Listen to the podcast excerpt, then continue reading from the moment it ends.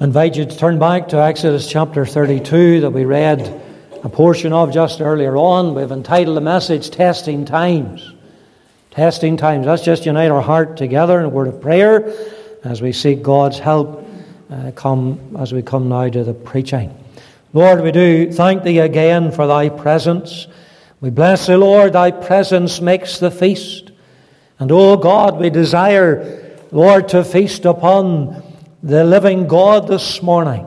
We have come before thy word. We thank you, Lord, it is truth. It is forever settled in heaven. But Lord, we pray for the help of the Holy Spirit that we might understand it.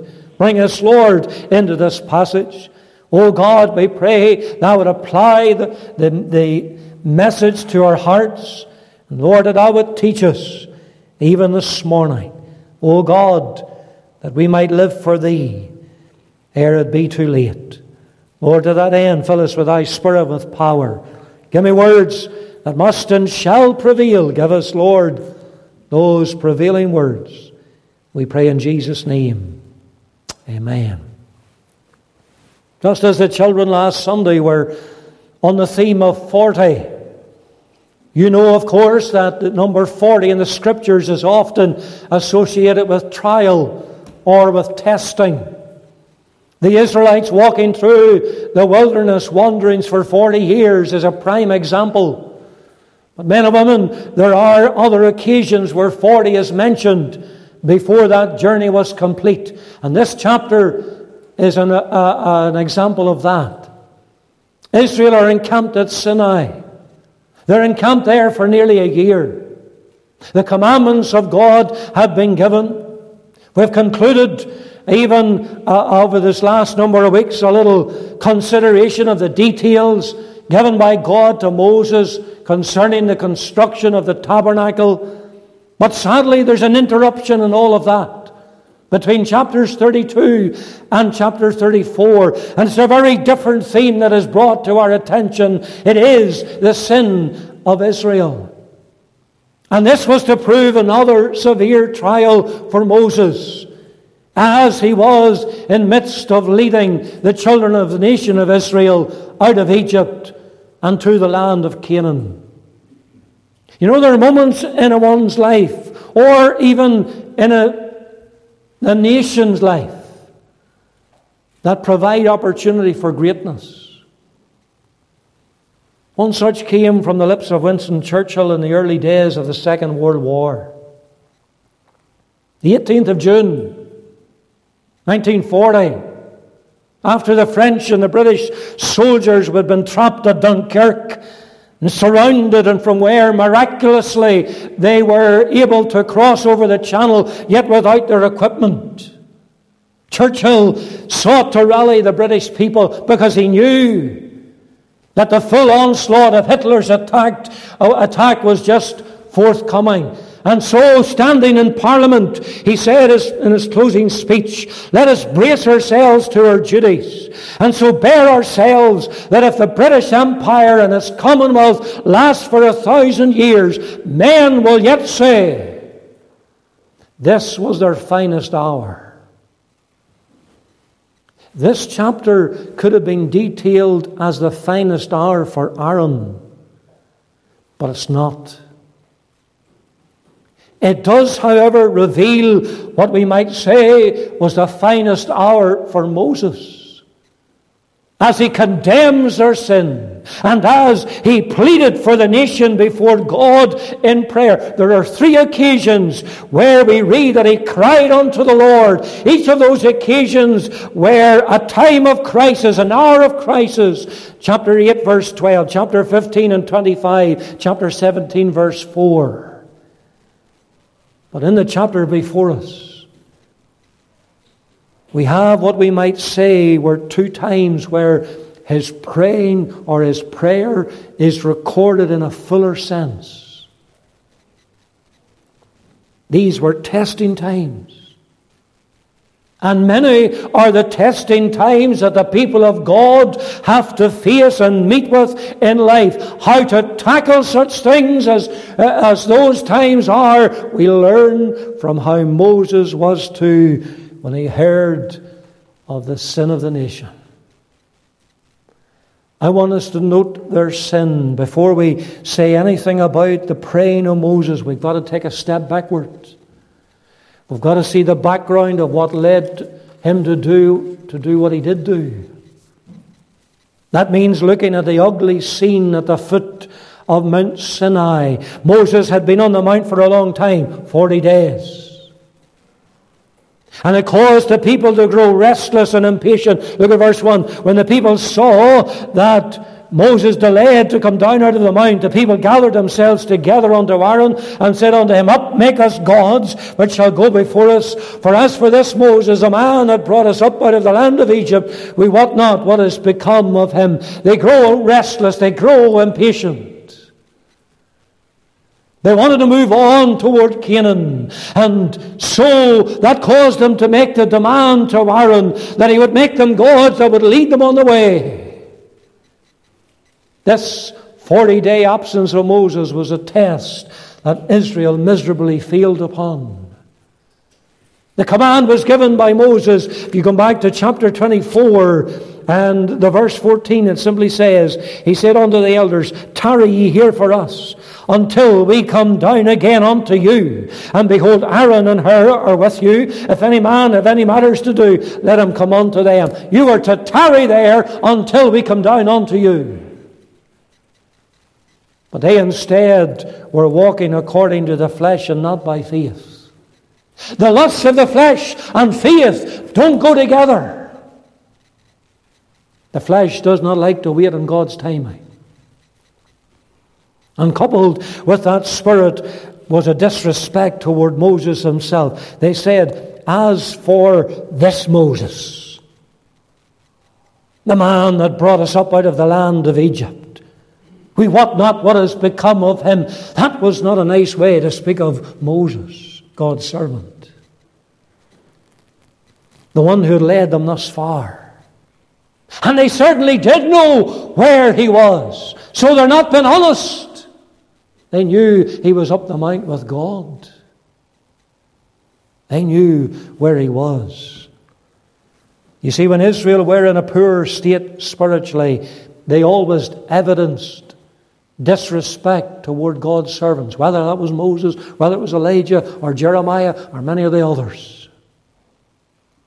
Then comes their desire that they make to Aaron. Make us gods which shall go before us. That could have been a moment of greatness for Aaron. Aaron could have stood before that people. He could have remained strong. He could have said to them that the Lord was their God. The Lord was the one that brought them out of the land of Egypt. The Lord was the one who would give them the lead onward as they made their way to Canaan. And it is God who is meeting with Moses on the mount and he's giving the law.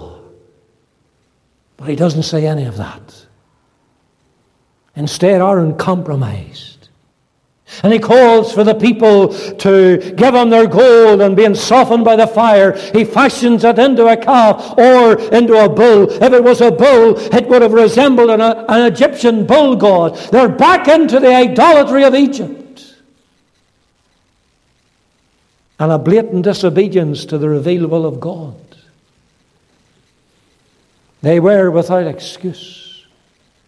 As just a short time previous, maybe a matter of weeks, they had heard of God's commands, Thou shalt not make unto thee any graven image. But in spite of the plainness of this command, in spite of the dramatic way in which it was given, they did exactly what they were commanded not to do. You know, some might ask, what's wrong? What's so wrong with using an image and worshipping God? And that's what Aaron thought he was doing. Do you see what he says to the people in the words of verse 5? He says, And when Aaron saw it, he built an altar before it, and Aaron made proclamation and said, Tomorrow is a feast to the Lord. He uses the word Jehovah. He did what many religious leaders try to do today. There's compromise. They compromise truth with error. The feast, you see, he makes that image, he puts an altar before it, and then he tries to bring God into the picture. The feast was to be unto the Lord. Yet he was mixing calf worship with the worship of God. And that's what compromisers always seek to do. They mix good with error. But beware, when you mix truth with error, you always have error.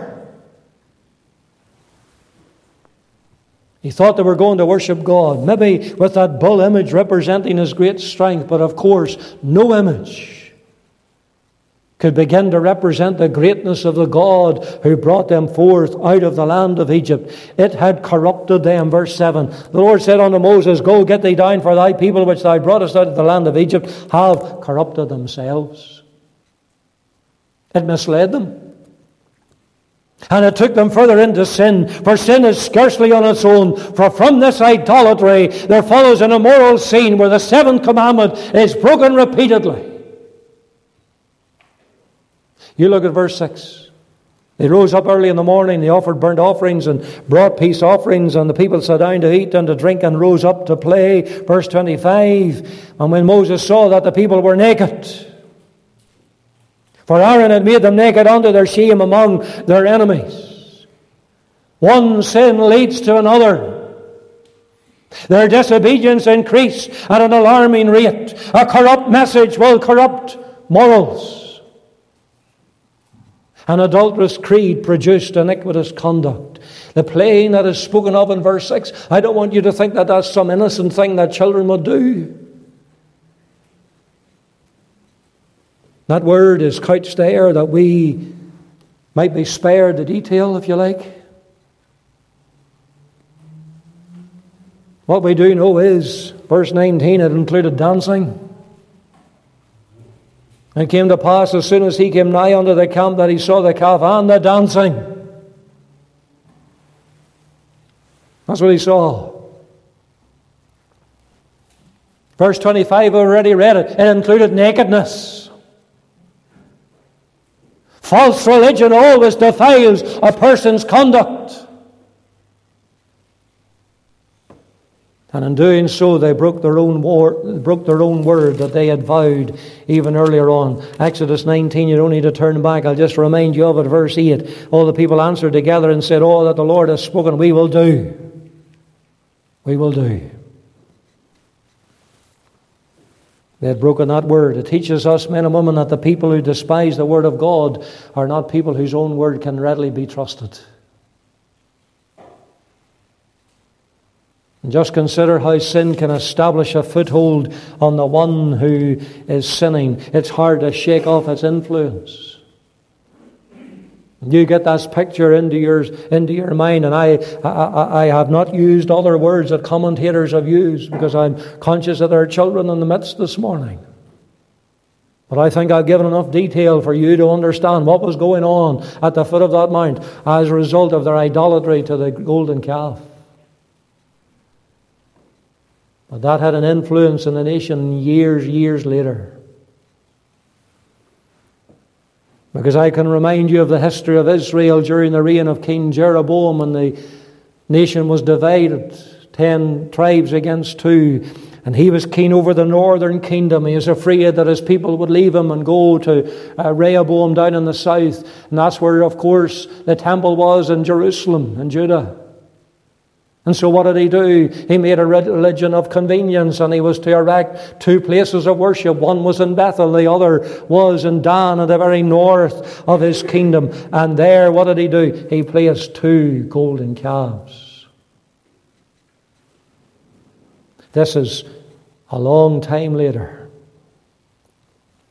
And I want you to hear the words that he spake a, which have a direct reference to what we're looking at this morning. 1 Kings chapter 12, verse 28, he says this, Whereupon the king took counsel and made two calves of gold and said unto them, It is too much for you to go up to Jerusalem. Behold thy gods, O Israel, which brought thee out of the land of Egypt. We've read those very same words in our chapter this morning. Incredibly, the same sin is hanging on to Israel generations later. These be I gods. You'll notice the suggestion here. The ironic thing is that while God was giving Moses the law, part of which was that they weren't to worship false idols and they weren't to make unto themselves any idols. Down below, the people were breaking that very commandment along with the others. And while Moses knew nothing of what was going on and what Israel was doing, God knew it all. He's omniscient. He's all knowing. He sees everything. The clouds does not prevent the Lord seeing. Nothing is hid from before his eyes. And you know, that's a truth that we should ever keep before our minds. If we're ever conscious that He knows and He sees all things, it may help us to remember that we can't sin without anybody knowing or seeing us. And the psalmist, he was very well aware as he penned those words, Psalm 139, verse 2 Thou knowest my down sitting and mine uprising. Thou understandest my thought afar off. Thou compassest my path, and my lying down are acquainted with all my ways. You know, that's a great verse of comfort to the child of God, of course. There's times when we're lying and we're not well and we're on the sick bed. You know, the Lord knows all about it. It doesn't take Him by surprise. What a comfort. But it also should act as a deterrent. And we can think we can sin with impunity and no one sees us. God doesn't see. God could describe to Moses what Israel were doing. He saw everything. Look at the words again of verse 7. Go get thee down, for thy people, which thou broughtest out of the land of Egypt, have corrupted themselves. They have turned aside quickly out of the way which I commanded them. They have made them a golden calf. They have worshipped it, and have sacrificed thereunto, and said, These be thy gods, O Israel, which have brought thee out of the land of Egypt. What did God see? He saw they defiled themselves before him. Their conduct may not be corrupt before the eyes of men, but God calls it corrupt. God says what it is. It was corrupt behavior. They had also departed from God, verse 8, and that quickly in spite of all their worship, in spite of their faith, in spite of their well meaning words, they still had departed from God. You know, the same can happen today. People can be religious, yet still be far from God. The gauge whether we're drawing closer or departing from God is how much we're obeying His word or not.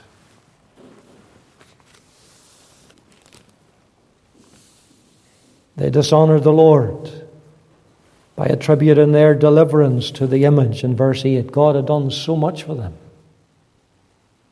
Yet in this ungrateful act, all this great work was attributed to a golden calf.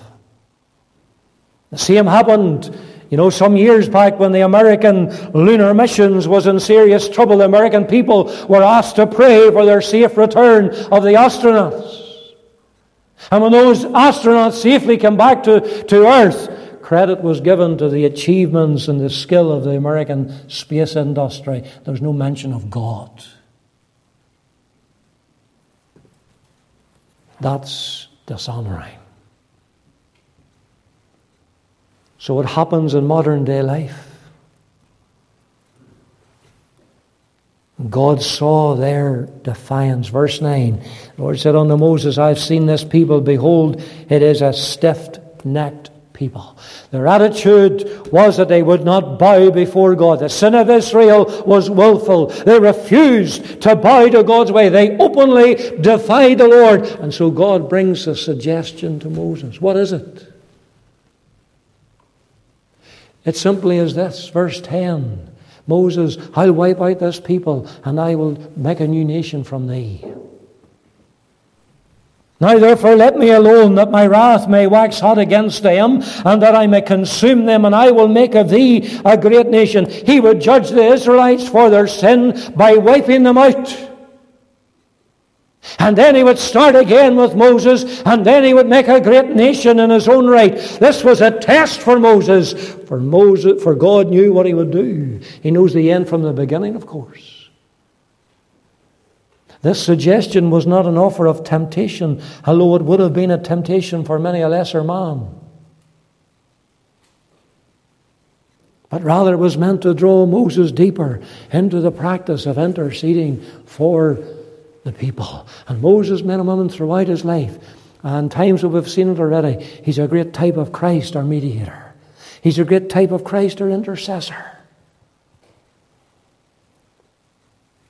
And this is what we're coming to see even in these verses. But you'll notice here his supplication. Supplication is a word that is not often used today, it's replaced by prayer. But it is a word that is found often in the scriptures, and it's important, therefore, that we have a correct understanding of what it means. It's a cry of need.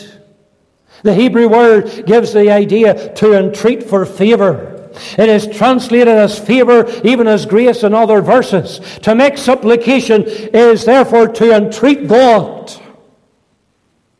as to implore Him for His grace, for His favor. It really is a cry of need directed to the only one who can meet that need. It was something, if I can show you, that Solomon prayed for at the dedication of the temple. First uh, Kings chapter 8, and the words of verse 28. 1 Kings 8 28 simply says, Yet have thou respect unto the prayer of thy servant and to his supplication. O Lord my God, to hearken unto the cry and to the prayer which thy servant prayeth before thee today. He's earnest in prayer. It could be illustrated by the child who comes and cries out to the parent, needs their favor. So it is in supplications. We come to our Heavenly Father in a time of great need. We do so bringing our supplication before Him. Daniel did so when he was taken into captivity in Babylon. Daniel chapter 9 and verse 17 says, I therefore, O our God, hear the prayer of thy servant and his supplications and cause thy face to shine upon thy sanctuary that is desolate for the Lord's sake. In the New Testament, the same term is used, carries the thought of a confession because it is a word that is only ever used in association with prayer. It is constantly associated with seeking, with asking, with begging. Supplication is the plea of the beggar to one who can provide. The beggar invariably is in desperate straits, and without shame they confess their need. Interesting. First time the word is used in the New Testament. You might be surprised at this. But the first time that is used is after the Lord had ascended back to glory. And the small fledgling group of believers is found in the upper room. Acts chapter 1, in the words of verse 14, we're told who's there. Verse 13, the man's there, the disciples there. Verse 14, these all continue with one accord in prayer and supplication with the women. And Mary, the mother of Jesus, and with his brethren. Thank God we belong to a church that believes in women praying. The women are in the prayer meeting. Mary is in the prayer meeting. What's she doing? She's praying and making supplication. They're there. They felt they were in a desperate place. And so they lift up their hearts as beggars. And they're coming to the one who has promised to meet them at the point of their need and to give the promise of the Holy Ghost because they were to tarry in Jerusalem until they were endued with that power from on high. Luke chapter 24, and now they're at it. So it's beyond just the word prayer. It's coming and bringing her need. It's coming as a beggar. And if you look at Ephesians chapter 6 and the words of verse 18, you'll notice that the Apostle Paul here uses the same word twice over. He says, praying always with all prayer and supplication in the Spirit, and watching thereunto with all perseverance and supplication for all saints. The Holy Ghost assists us to confess our need unto God just as beggars, and also we're instructed to confess the need of others before the Lord. If you look again at this first supplication of Moses in verse 11, the word that is used is translated besought, and Moses besought the Lord his God and said, Lord, why doth thy wrath wax hot against thy people? Gives the idea of one who's wounded. One just to notice before I go any further, did you notice the change there there is between verse 7? It's thy people. I'll bring that out just in a wee bit, minute or two. But he beseeches the Lord. And he beseeches the Lord as one who's wounded, someone who's sick. Indeed, at times that's how it's translated. It is in the first mention of this in the scriptures, Genesis 48 verse 1, or 2 Kings chapter, uh, verse, uh, chapter 20 verse 1. In those days was Hezekiah sick unto death. And so learn from this that supplication is the plea of a sick one to the physician. And Moses does not come before God in his strength. He doesn't come before God in his great ability. He doesn't come before God in all that he's seen uh, to be accomplished so far and what he was capable of. But rather, his coming before God is in supplication.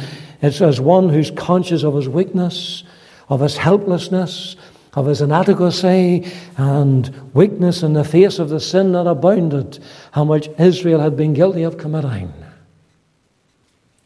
Moses wasn't physically sick, he was sick of heart. Over the disobedience of the children of Israel. He was sick because of their sinful practices and their idolatry. He was so wounded and grieved of spirit that he comes and he falls before God in token of the needy state of his people. May that be true of us in these days, women, for our people, for our town, for our youth, for our little country. That we may cast ourselves upon the Lord in all our need, because I tell you, we are in great need. And as the Lord draws near, we might discover that our supplications aren't a waste of time.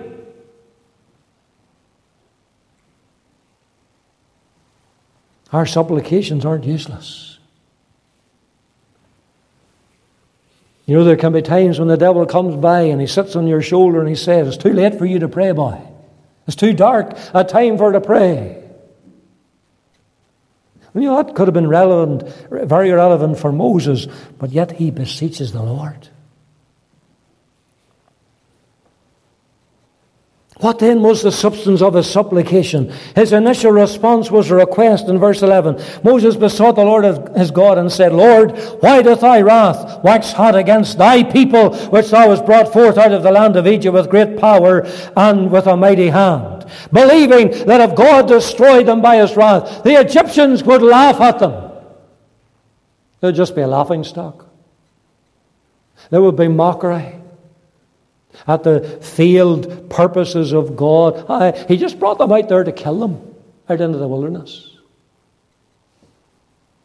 And he brings his heartfelt response in verse 12. Wherefore should the Egyptians speak and say, For mischief did he bring them out to slay them in the mountains, to consume them from the face of the earth? Turn from thy fierce wrath and repent of this evil against thy people. You see, before he pleads with the people to repent of their sin, he pleads with God to repent of his displeasure. This is still up on the mount. He's beseeching the Lord.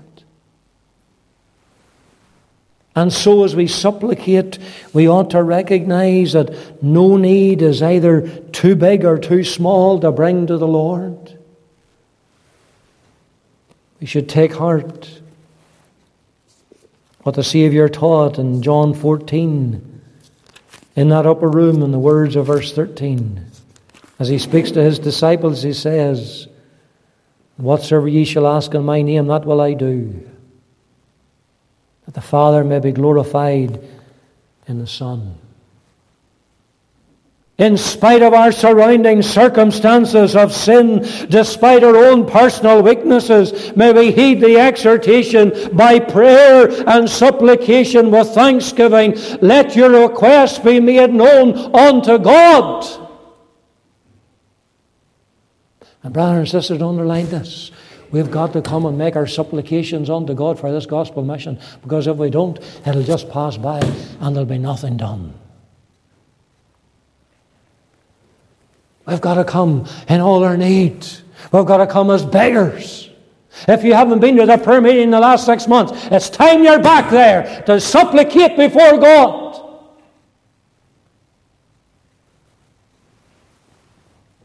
And you just widen that out from Markethill out into our own wee province. We need to supplicate. And here's Moses beseeching the Lord Turn from thy fierce wrath, repent of this evil against thy people. Lord, they're not my people. Verse 7 Go get thee down for thy people which thou broughtest out of the land of Egypt. Lord, they're not my people, they're thy people, and thou didst bring them out.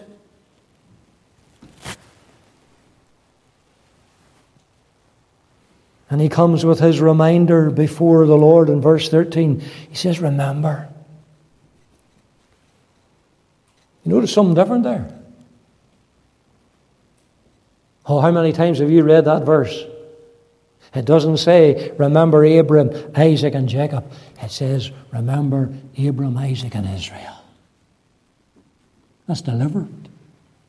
That's the covenant people that God had set apart. He doesn't call them Jacob, he calls them Israel. Lord, they're at the foot of the mount. Remember Abram, Isaac, and Jacob, thy servants to whom thou swearest by thine own self, and sayest unto them, I will multiply your seed as the stars of heaven. He, he had brought them out of Egypt. But there was his covenant promises that he had made to the patriarchs. And he deliberately uses the name of Israel, the covenant people. And one promise was that he had multiplied them as the stars of the sky. And he had done that. He had fulfilled that promise. But you see, there was another one. For he goes on to say, And all this land that I have spoken of will I give unto your seed. That promise hadn't been fulfilled yet.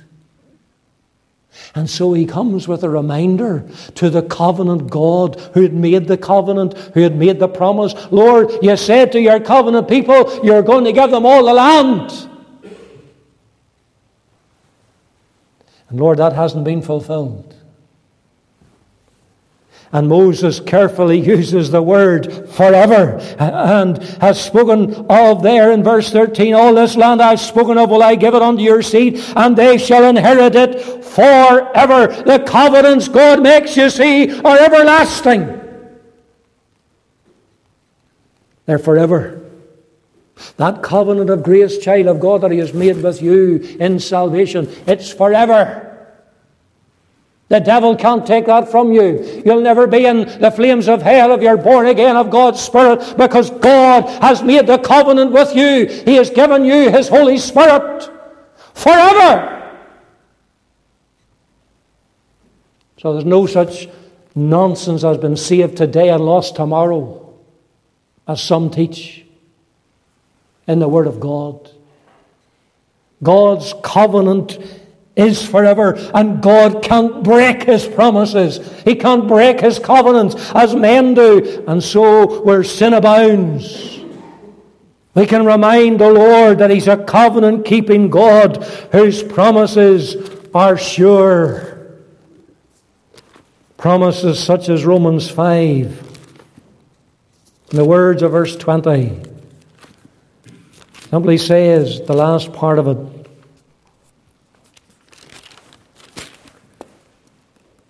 Moreover, the law entered that the offense might abound, but he says this, but where sin abound, grace did much more abound. Lord, sin abounding today, but thou hast promised grace doth much more abound. Promises such as Isaiah 59 and the words of verse 19 in the end of that, that verse. And simply says at the end of that, when the enemy shall come in like a flood, the Spirit of the Lord shall lift up a standard against them. Lord, the enemy has come in. If you don't see the enemy has come into Ulster, you've got the blinkers on.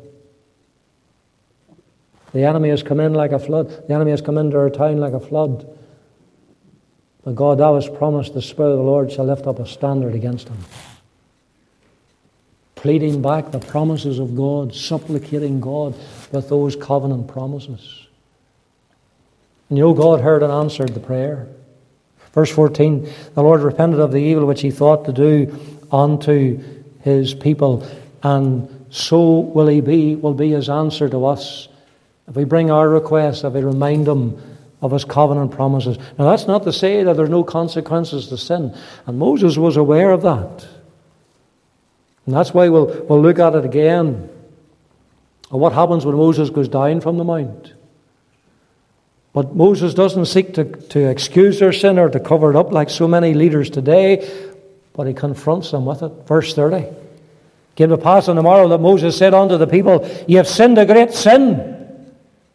And now I will go up unto the Lord, peradventure I shall make an atonement for your sin. And in the spirit of repentance, he's honest before God. Verse 31 Moses returned unto the Lord and said, Oh, this people have sinned a great sin. But you know, he's also mindful that God was merciful. And the words of verse 32 at the, uh, at the start of that show that he was clinging to it. He says, Yet now, if thou wilt forgive their sin. Lord, thou art merciful. They have sinned a great sin. They made a golden calf.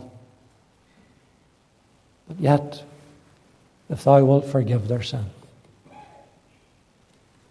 This was his finest hour. For through supplication, Moses laid hold upon the hem of the Lord's garment, as one literally had done in the New Testament, and the sin sick people were made whole. I'm sure you've heard of the name of David Brainerd.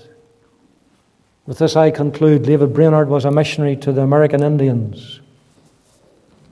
And upon knowing that they planned an adulterous feast and dance, he entered this into his diary, and I quote This morning about nine withdrew I to the woods for prayer. I was in such anguish that when I arose, I felt extremely weak. I could hardly walk straight. My joints were loose, the sweat ran down my face and body. He also recorded, I spent the evening praying incessantly for divine assistance. Dear child of God, I simply ask all of our hearts does the sin around us in these testing times that does affect us even remotely? Of anything of which Brainerd speaks about there. I tell you, we need to learn over again what it is to supplicate and to see the strongholds of Satan pulled down by God's power. We can't do it ourselves. Only God will do it. But we must supplicate Him. May we learn that even in these days. You're not saved this morning. My prayer is that you would seek the Lord now. You would supplicate Him for His mercy. For He is a God that can forgive sin. Moses knew it. Every child of God knows it in this house. You can know it too. And backslider, you can know it as well. God can forgive the sin of your backslidings, your wanderings. And He can give you again the full joy of your salvation. May the Lord be pleased to bless His word, even to our hearts this morning, for His own name's sake. 567 will sing in closing. Debtor to mercy alone, of covenant mercy I sing, nor fear with thy righteousness on my peace my, my person and offering to bring. Page 405, 567, let's stand as we sing it.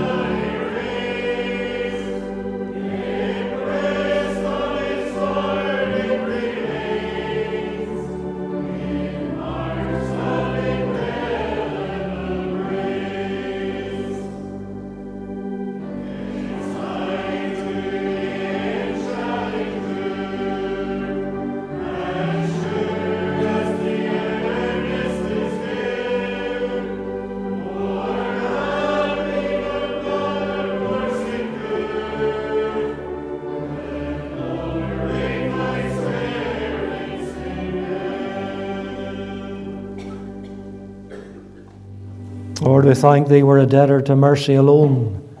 That covenant mercy we're able to sing. Thank you, Lord, for Thy love wherewith Thou hast loved us. An everlasting love. A love that will never let us go. Thank you, Lord, for the covenant of grace that is forever. And, O God, Thou art one that keeps Thy promises and Thy word. And, O God, we pray we might learn what it is to again supplicate our God bring, Lord, those needs before Thee as a needy people, as beggars, that, Lord, are in need of God intervening. Just something of how Moses did on that mount. Lord, we pray that we might plead back Thy word, we might plead Thy promises, we might, Lord, remind Thee. Thou art one that forgives sin. Lord, I pray that Thou might, Lord, forgive the sin of the, of the ungodly this morning. Bring them to the cross. I might forgive the sin of the backslider. Lord, return them to their first love. Oh God, speak on. The preacher's voice is silent. Part us with thy blessing. Maybe meditate further on thy word, and, and thy will bring us back again, even tonight, uh, this evening.